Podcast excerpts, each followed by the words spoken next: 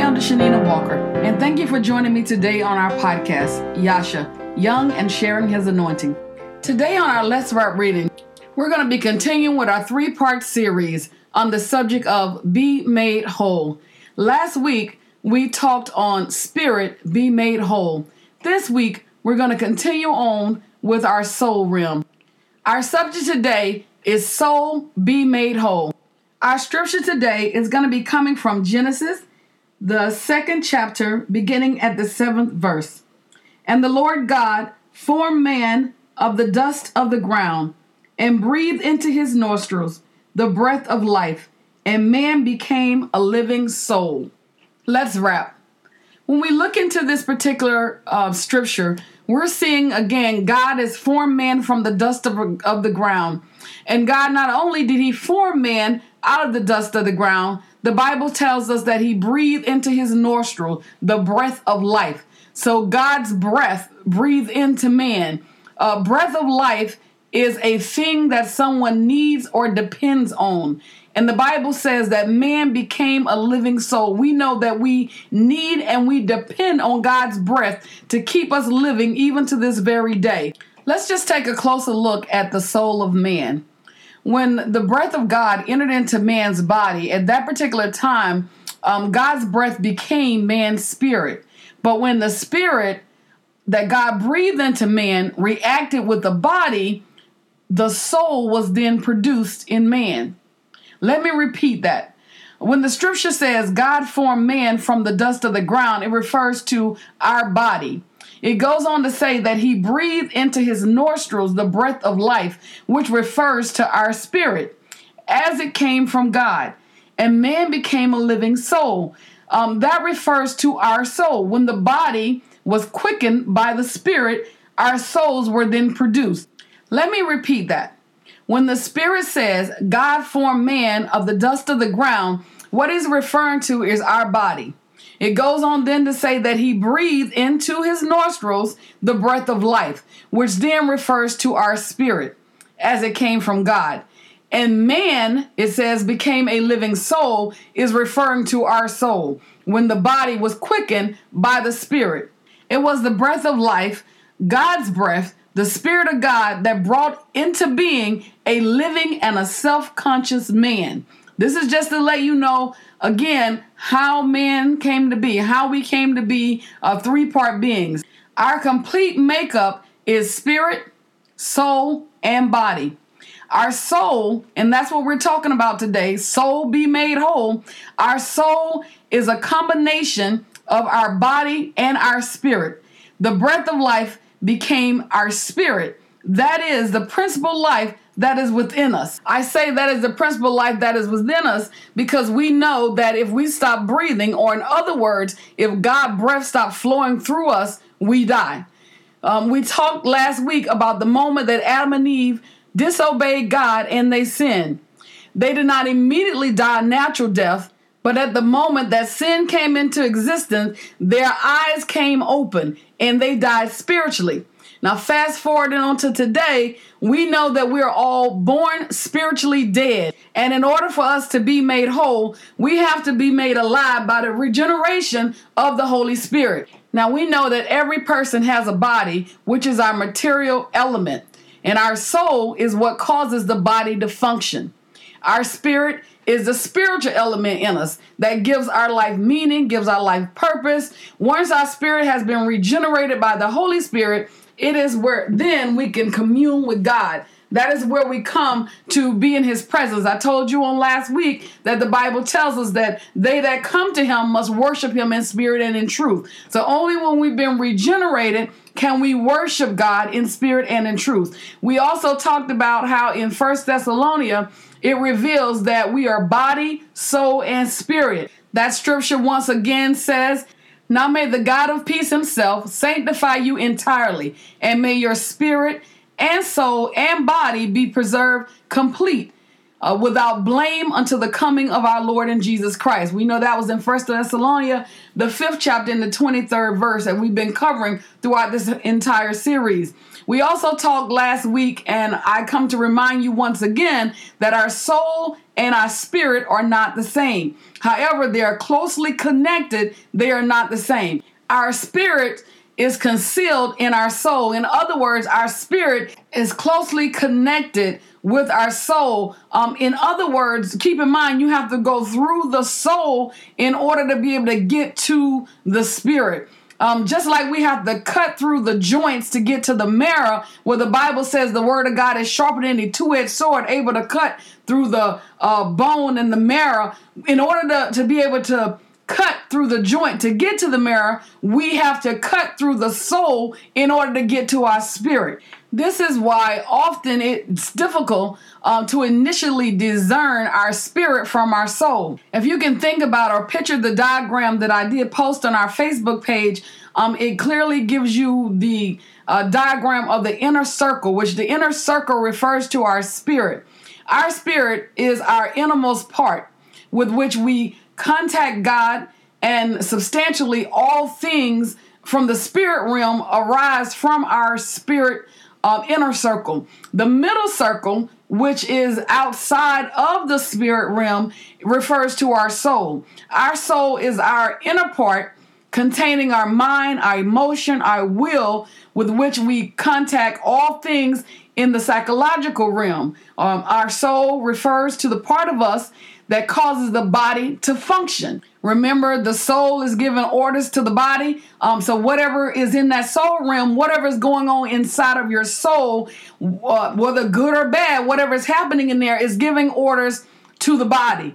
Uh, for instance, it, it, don't start with your sight. It don't start with your eyes. It don't start with your your hearing. It starts with what's going on in that soul realm. Although uh, those are vehicles, and you may see it it's what's inside of the heart or in the soul that causes the body to react. We know that when our body, um, when we die, our body is placed in the grave and it decays and returns back to the dust. When we die, our spirit man goes either to heaven or to hell. So you see, even after we die, our spirit lives on. Jesus tells us what happens to a regenerated spirit that's led by um, his spirit when it dies. Um, John 3 and 16 tell us that for God so loved the world that he gave his only begotten Son, that whosoever believeth in him shall not perish, but have eternal life. Also, Matthew 25 and 46, he talks about what happens to an ungenerated spirit, uh, a person that has not led a life of led by the Holy Spirit, but have led a life led by the flesh or oneself. Uh, that particular scripture goes these will go away into eternal punishment, but the righteous into eternal life. Now, our soul is something that is very um, unique. Uh, as the angels were created as a spirit, so we were created predominantly as a living soul. Um, we not only have this body, but our body, with the breath of life, the Bible says again, became a living soul. In the scripture, God often refers to us as souls. Why is that? Because what we are depends on how our soul is. In other words, Proverbs, the 23rd chapter and the 7th verse says, uh, For such as a man thinketh in his heart, so is he. Uh, for such as a man thinketh in that soul realm, so is he. Our soul represents us and expresses our individuality. Our soul, again, I repeat, is where we lose most of our battles. It is the origin of our free will. It is the origin in which the body and the spirit are completely merged. I hope somebody's getting this today. If our soul wills to obey God, it will allow our spirit to surrender to the Holy Spirit and allow the Spirit of God to rule over us as ordered by God from the beginning of time. But in fact, if our soul chooses, it can suppress the Spirit and take some other delight as Lord over his life. This happens when we're led by ourselves, when we decide to be followed by our own mind, our own will, or our own intellect. In fact, what we're really saying to God when this happens is, God, I don't need you to direct me. I got this.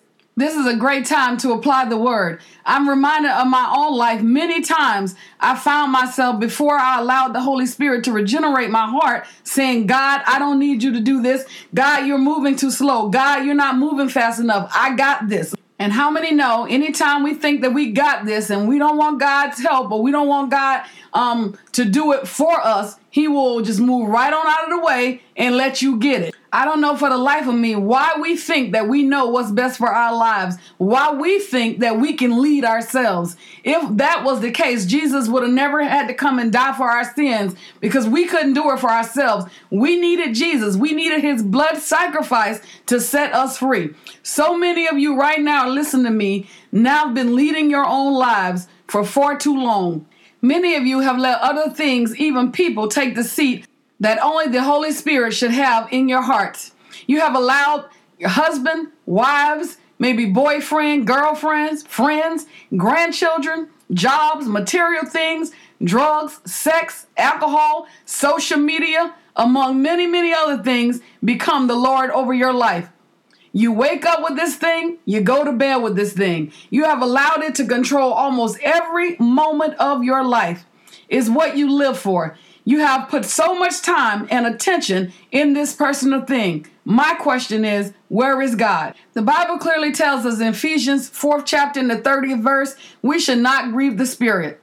How many know we grieve the Spirit when we live like the world? When we allow our personality, our attitudes to control our lives, and then we make excuses. Girl, that's just the way I am. You know, you know I've been like that all my life. We grieve the Holy Spirit when we rely on our own reason and thinking by trying to work out situations and circumstances for our lives instead of trusting God and His Word. We grieve the Holy Spirit when we fail to believe He is God and He is a rewarder of them that diligently seek Him. But instead, we seek after other things, even people, to fulfill the empty spot in us that only God can fill.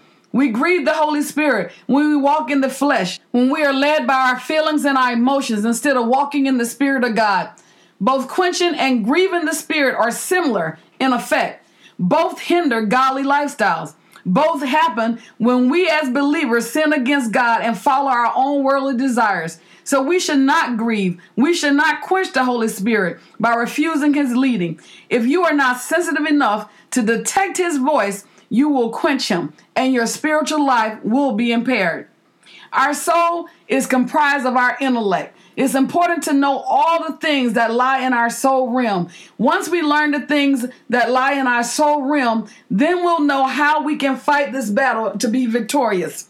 Again, our soul comprises our intellect, which aids us in this present state of existing. Oh, yeah, it's important to possess intellectual knowledge. This is something that we all need. The Bible tells us in Hosea 4 and 7 My people are destroyed for the lack of knowledge. So it's okay if you have a degree. Just don't let your degree have you. In other words, keep in mind that our degrees can only provide us with knowledge. There's a lot of people, especially in today's generation. I found it so with this younger generation. The more I talk to them, the more I begin to understand that there's a lot of people in today's generation full of knowledge, have multiple g- degrees. I have about three different degrees myself that I hold. We live in a time of technology and information at your fingertips. But what this generation likes more than anything else is wisdom. Why? Because wisdom comes from God. The Bible tells us Proverbs 9 and 10 the fear of the Lord is the beginning of wisdom, and knowledge of the Holy One is understanding. When I first got saved, I remember reading this verse, but I never came to the full understanding and the knowledge of this verse until now, this period in my life. The fear of the Lord is the beginning of wisdom. It's so important that we have wisdom and the knowledge of the Holy One is understanding. When you come to the realization that it is only the Lord that can give us wisdom, wisdom to do right, wisdom to walk right, wisdom to talk right. If ever we lived in a time where we needed wisdom, now is the time. We need wisdom for everything wisdom to know how to raise our children, wisdom to understand this generation, wisdom on our jobs, wisdom just to control our finances. We need wisdom of God. Now, our soul belongs to our own self, it reveals our own personality. it is termed as a part of our self conscience. So inside our soul realm lies also our personality. This is where our will lies, our intellect, our emotion, and again, our personality all dwells in that soul realm. As I have mentioned already, our soul is the meeting point or the mediator of our spirit and our body. This is where they're merged. This is where they come together. Uh, the soul is, it, remember, the soul is a go between, it's a mediator between the spirit and the body. Our soul stand between these two worlds, yet belongs to both. It is linked with the spiritual world through the spirit and with the material world through the body. Our soul also possesses the power of free will. Listen to me again. Our soul also possesses the power of free will. Hence, is able to choose from among its environments. Our soul, therefore, stands between the spirit and the body, binding these two together. Our soul is the outer sheath of the spirit. If you look at that diagram that I put out there again, it, it shows you that the soul is the outer sheath of the spirit. In the inner circle, there's the spirit, then there's the soul, then there's the body. Our soul is the pivot of the our entire being because it either directs our spirit to obey or our flesh to disobey. L- let me say that again. Our soul is the pivot of our entire being because it directs either our spirit to obey or our flesh to disobey. It gives orders to our yielded spirit or it gives orders to our fleshly body. It is only when our soul is willing to assume the humbling position. It is only when our soul is willing to assume the humbling position that we yield our spirit man to the Spirit of God. He can then manage our whole body. It is only then that we are whole, spirit, soul, and body, when we humble ourselves before the mighty hand of God. If our soul rebels, let me say it again. If our soul rebels against taking the position of humbling to the Holy Spirit, our spirit will be powerless. Not the Holy Spirit, but our little spirit, our spirit inside of us will be powerless to surrender in order to allow the Holy Spirit to rule. This explains the meaning of free will of man that God gave us. We all have free will. we're not automations, but God has given us free will. We have power to decide for ourselves if we choose to obey or not, if we choose to accept God or reject God. The soul realm is where all these decisions are made. Either we choose to obey God's will or we choose that we're going to follow Satan and his will instead. This is why our soul realm is the key to our victory. You have to get this today. If you're listening to me and you're under the sound of my voice, I encourage you to listen to this series until you get it in your spirit. Our soul is the sphere of activity where Satan can operate, making his appeal to our affections and our emotions. Oh, yeah, Satan is a liar. He's the father of liars. His job is to deceive us, his job is to trick us. And it is in, he knows it's in our soul realm that he can operate, it's in our soul realm that he can play with our affection, our emotion. He knows full well that if we allow him, he can dominate the physical or the soulish part of us. He knows that uh, we are creatures of emotion and he plays on our minds and our emotions all the time. Just think about it. Think about your life. Think about things that you went through. He continues to lie to us. He continues to plays on our play on our mind and our emotion. Our soul consists of our mind, which includes our conscience, the will, our emotions, our soul, and our spirit are mysteriously tied together to make up what the scripture calls our heart. Um, that's why the Bible constantly gives us scriptures again and again about our heart.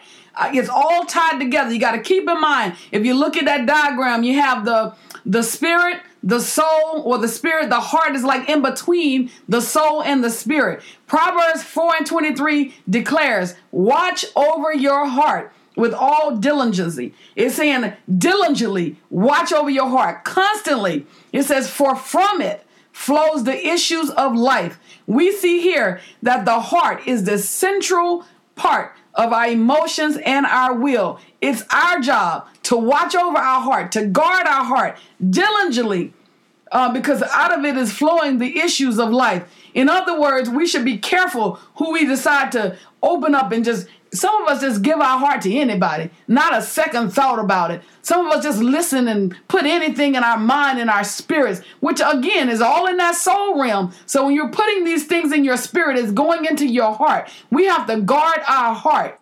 Matthew 12 and 34, it says, O generation of vipers, how can ye, being evil, speak good things? For out of the abundance of the heart, the mouth speaketh. So you got to keep in mind. Remember, I told you that the body, it's a vehicle, the hands, the eyes, the mouth.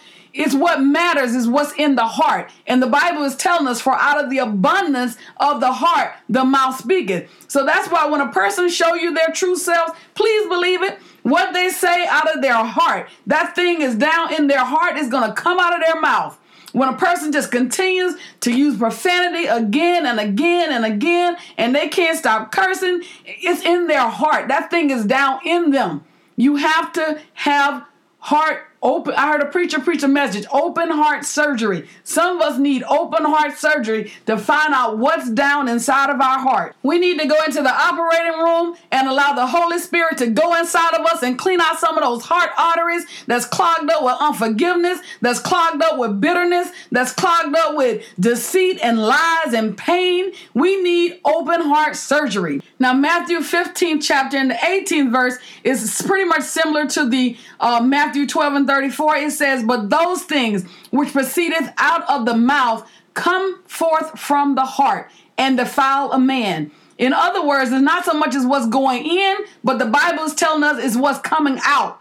But those things that proceedeth out of the mouth comes forth from the heart. And that's what defileth you. What's coming out of your mouth, what's coming out of your heart is defiling you. Matthew 15 and 19, for out of the heart proceedeth evil thoughts, murderers, adulterers, fornication, thieves, false um, witnesses, blasphemy, out of the heart. You see how important it is to guard our heart, how important it is to know what's flowing from the heart. And the heart is at the seat of our soul realm. Also, in our soul realm is the seat of our passions, feelings, and the desire of man. Satan is satisfied if he can master these. He know he if Satan can get these, he you're done. He he's mastering you. You're totally his. You're doing everything he's saying. You're obeying him. Let's repeat that.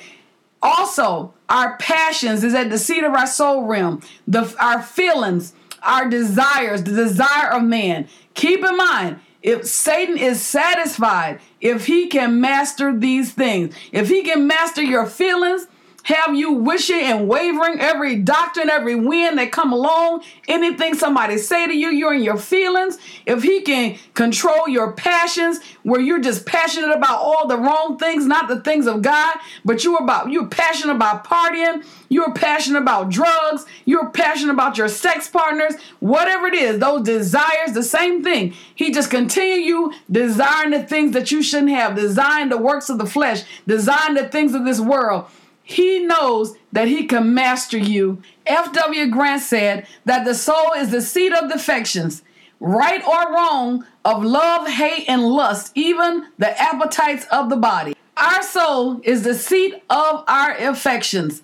Again, right or wrong. We have to be so careful when it comes to our soul realm. We have to know what it is that's going on inside of our soul realm. Our soul needs to be made whole. When our soul is made whole, when it's regenerated by the Holy Spirit, it is then that our thinking change. It is then that our affections change. It's then that the passion that we have turns toward God and away from things of this world.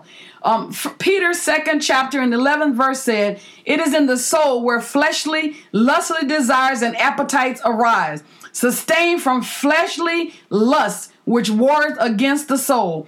Peter clearly tells us here it is in the soul where fleshly lust, desires, and appetites arise. Abstain from fleshly lusts which wars against the soul. Also, inside the gate of our soul is where our imagination, our conscience, our memory, our reasoning, again, the affection and desires reside. And it resides to serve our own pleasure. It is only when God's Holy Spirit has regenerated our spirit that our affection and our desires are directed towards God. We can never love God nor the things of God until we are born again by God. It is possible, very possible, to go to church, to sit in service, to hear the word, to have a troubled conscience, to be stirred up emotionally, even to weep bitterly, and still remain dead to our trespasses and our sin. I'm not telling you something that I heard. I'm telling you something that I know. For years, I would go to church again and again. I would sit in service. I would be convicted. The Spirit of the Lord would come upon me. And I, I even got to the point where I hated to go to church because every time I went to church, I would become so convicted. I would weep bitterly.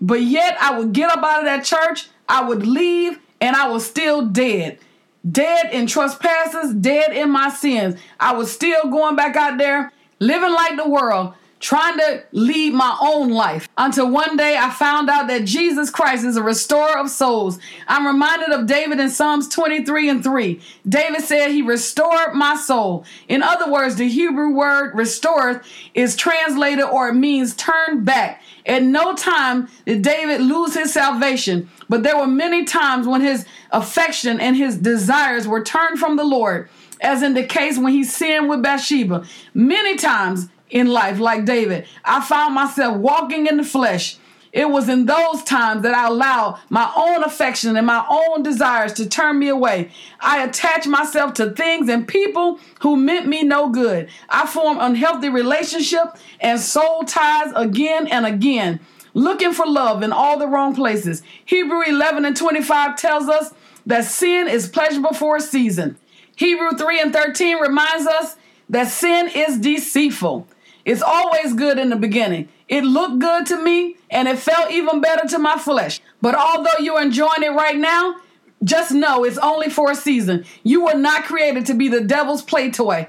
Until your soul is made whole, he will continue to keep you on a string like a yo yo, going up and down, up and down. You were not created to walk in the flesh, but rather the Spirit of God. It's time for you, just like I did, to come to the realization of 1 Corinthians 6 19 through 20. What? Know ye not that your body is a temple of the Holy Ghost, which is in you, which ye have of God? Ye are not your own, for ye have been bought with a price. Therefore, glorify God in your body and in your spirit, which are God's. In other words, what?